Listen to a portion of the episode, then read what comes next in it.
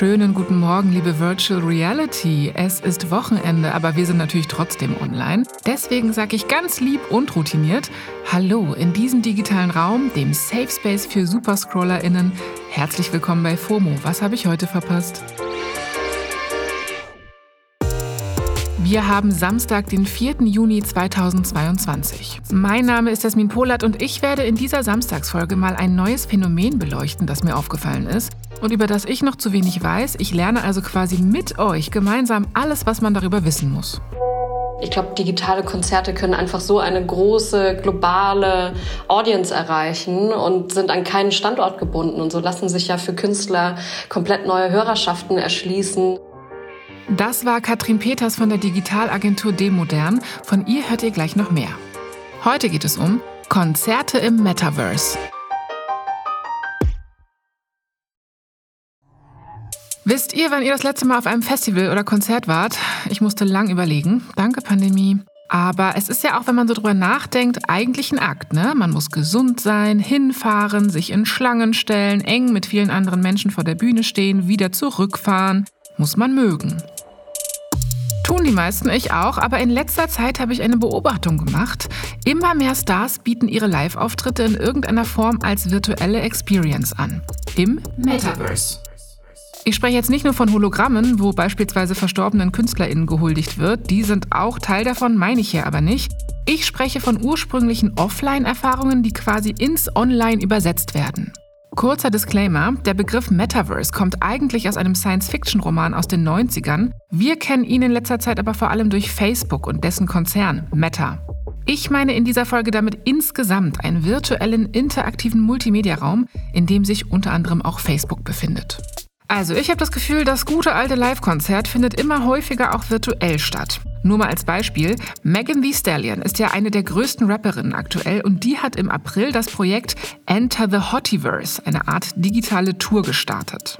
Die Tour geht noch bis Juli und man kann ins Hottiverse mit einer VR-Brille eintreten, also einer Virtual Reality Brille. Das sind diese Dinger, die man sich wie eine Taucherbrille überzieht und damit dann alles miterleben kann, kennt ihr bestimmt. Jedenfalls, Megans Hottiverse ist ein halbstündiger Konzertfilm mit Live-Material und computeranimierten Hintergrundwelten. Bisschen schwer zu beschreiben, muss man natürlich gesehen haben. Was ich aber gesehen habe, sind die Videos von der ersten Rutsche dieser Tour und die sind echt bemerkenswert. Da sitzen nämlich Menschen in Kinositzen mit den VR-Brillen auf und gehen komplett ab im Sitzen, weil, naja, ist halt Megan Thee Stallion. Aber diese Diskrepanz zwischen dem Sitzen im Kinosessel und der Erfahrung, die sie da durch ihre Brille machen, ist schon krass zu beobachten, finde ich. Das ist jetzt auch nicht komplett brandneu. Also schon Ende 2020 hat der Rapper Lil Nas X beispielsweise ein Konzert auf der Online-Spieleplattform Roblox gegeben. Also ein Avatar von ihm. Und der Lil Nas X-Avatar hat vor 33 Millionen Menschen alles gegeben. Und auch der Rapper Travis Scott hat 2020 schon im Online-Spiel Fortnite einen Gig gespielt und der ist auch richtig gut angekommen. Irgendwie natürlich schön, weil die Pandemie für die Konzertbranche ja wirklich nicht ohne war und da eine kreative Lösung zu finden, ist doch echt zu begrüßen. Dafür so eine virtuelle, aber virenfreie Konzerterfahrung, einfach nur geil. Aber ist das jetzt unsere Zukunft? Werden wir bald nur noch im Metaverse Moshpits erleben? Und was noch hinzukommt, das war jetzt USA, aber wie ist es denn mit dem Digitalstandort Deutschland? Wir sind ja hier teils noch am struggeln, was die Internetverbindung angeht. Schaffen wir da überhaupt den Sprung ins Metaverse? Mindestens einmal ist es auf jeden Fall gelungen, und zwar dem Kollektiv Turmstraße.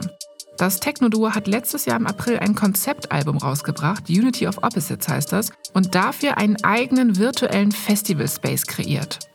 Oder, wenn man so will, einen eigenen virtuellen Club. Und das ist echt total abgefahren, wenn man sich das mal im Video anguckt, verlinke ich euch auch in den Show Notes. Es ist so ein dunkler Space, der ein bisschen aussieht wie Berge in einer digitalen Wüste. Und in der Mitte spielen Kollektiv Turmstraße. Drumherum stehen die Avatare, die man sich als Besucherin selbst aussuchen kann. Und die Tickets dafür hat man sich einfach online gekauft und dann gab es ein virtuelles Festivalbändchen. Ja, ziemlich cool. Organisiert wurde das Ganze von einer Digitalagentur und ich spreche jetzt mal mit der Producerin.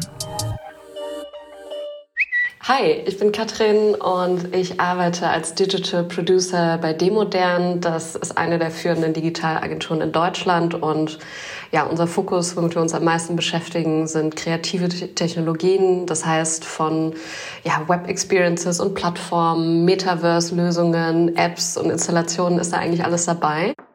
Hi Katrin, danke, dass du dabei bist und jetzt mal alle meine Fragen zum Metaverse beantwortest. Zuallererst, was ist das Metaverse? Kannst du mir das nochmal in deinen Worten erklären? Das Metaverse ist äh, ja wie ein eigenes Universum und es umfasst ganz viele eigenständige digitale bzw. virtuelle Welten oder Experiences, die es Nutzern ermöglichen, zum Beispiel soziale oder auch wertschöpfende Erlebnisse und Ereignisse miteinander zu teilen. Und ähm, die Bandbreite ist hier grenzenlos, da jedes Metaverse für eine ganz spezielle Zielgruppe entwickelt wird. Das heißt, von Gaming-Plattformen über Shopping-Experiences, Konzerten oder virtuellen Museen ist hier eigentlich alles denkbar. Und außerdem ist es device unabhängig. Das heißt, es ist egal, ob du äh, mit einer VR-Brille über deinen Laptop-Browser oder über eine Mobile-App einsteigst. Du kannst von überall direkt eintauchen. Und das heißt übrigens auch, dass es überhaupt nichts mit der Firma Meta zu tun hat. Die äh, haben das Thema einfach kommunikativ sehr smart besetzt. Genau, stimmt, hatte ich vorhin auch schon angesprochen. Okay, das hätten wir also, danke. Was waren denn bisher die größten Musikevents im Metaverse?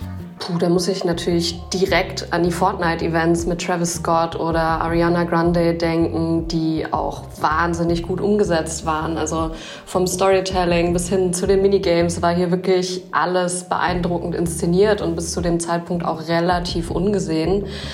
Ähm, eins oder wenn nicht sogar das größte Paid-Konzert hat meines Wissens BTS veranstaltet. Da gab es bei einem Konzert während der Tour gab es über eine Million Fans, die sich wirklich ein Ticket gekauft haben. Mhm. BTS haben ja auch wirklich extrem viele Fans, aber eine Million Menschen, die für ein Ticket bezahlen, das ist natürlich krass.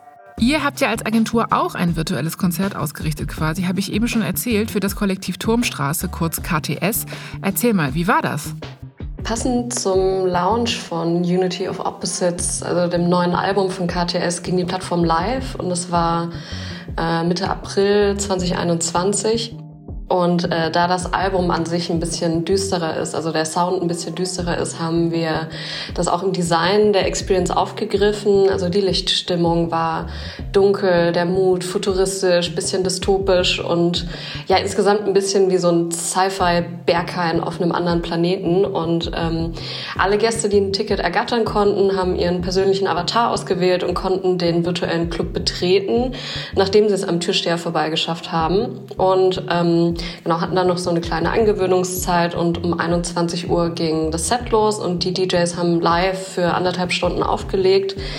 Und dann konntest du äh, währenddessen äh, mit Hilfe von verschiedenen Social Features deine Freunde treffen, äh, gemeinsam abdancen und dich mit den anderen austauschen. Krass. Würdest du sagen, dass es bei Metaverse-Auftritten nochmal eigene Schwierigkeiten oder Besonderheiten zu beachten gibt oder wie läuft das ab?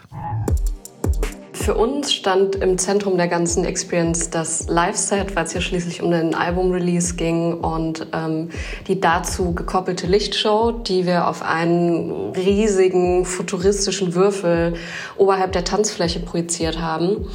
Und da es tatsächlich ein Live-Set war, musste das Ganze natürlich ordentlich geplant werden. Also der DJ hat live aus seinem Home-Studio gestreamt. Das heißt, das Audio- und Kamerasignal haben wir über eine Streaming-Software direkt in unsere Plattform, ja, ich sage jetzt mal, gepumpt. Äh, und da wir eine perfekt getimte Lichtshow vorbereitet haben, waren natürlich ein paar Probeläufe notwendig, um eine nahtlose Experience zu gewährleisten am Ende. Aber ähm, genau, wenn man das alles ordentlich vorbereitet hat, beginnt die eigentliche Show sozusagen sozusagen auf Knopfdruck. Verstehe. Beim Knopfdruck muss dann also quasi alles stimmen. Was denkst du, ist das die Zukunft? Werden wir bald alle nur noch auf Metaverse-Konzerte gehen? Ich denke, das eine sollte vor allem niemals den Anspruch haben, das andere zu ersetzen. Also beide Use Cases haben komplett unterschiedliche Vorteile und das sollten wir auch als unterschiedlich betrachten, um sie nutzen zu können. Ich glaube, dass unser Club nur deswegen so erfolgreich war, weil er nicht den Anspruch hatte, das physische Erlebnis eins zu eins äh, abzubilden oder zu simulieren. Und ähm, ich glaube, digitale Konzerte können einfach so eine große globale Audience erreichen und sind an keinen Standort gebunden. Und so lassen sich ja für Künstler komplett neue Hörerschaften erschließen. Es gibt Potenzial für ganz neue kreative Experimente, die eben nicht durch ja, physikalische oder räumliche äh, Limitationen zurückgehalten werden wie in der echten Welt. Stimmt, das ist natürlich auch einfach nochmal ein ganz anderer Zugang zur Kunst, ne?